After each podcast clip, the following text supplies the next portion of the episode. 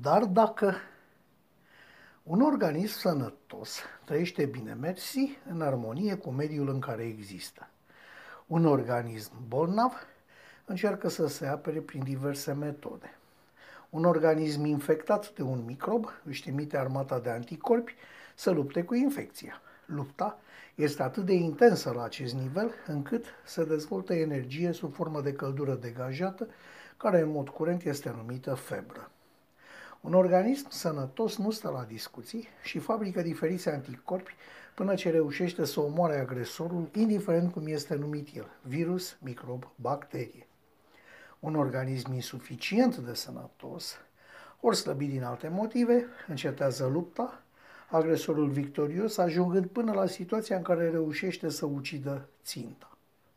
Un organism și un agresor, indiferent de numele lui, vor lupta până ce unul dintre cele două va ieși victorios prin uciderea celuilalt. Și atât.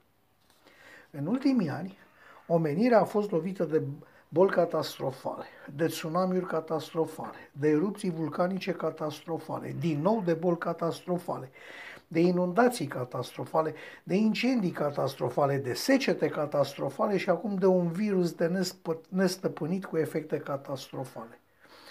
Privite aceste evenimente cu superficialitate, ne spun nouă, oamenilor, că ceva se schimbă la nivelul planetei întregi. Comenirea se confruntă cu încălzirea globală și altele asemenea. Asta dacă privim cu superficialitate.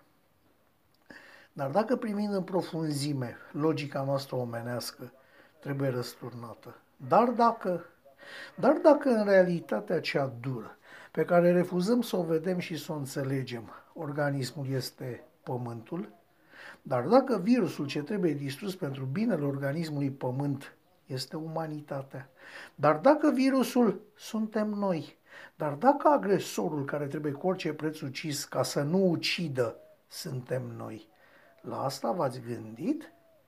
Așa se întreabă un om în timp ce privește strada.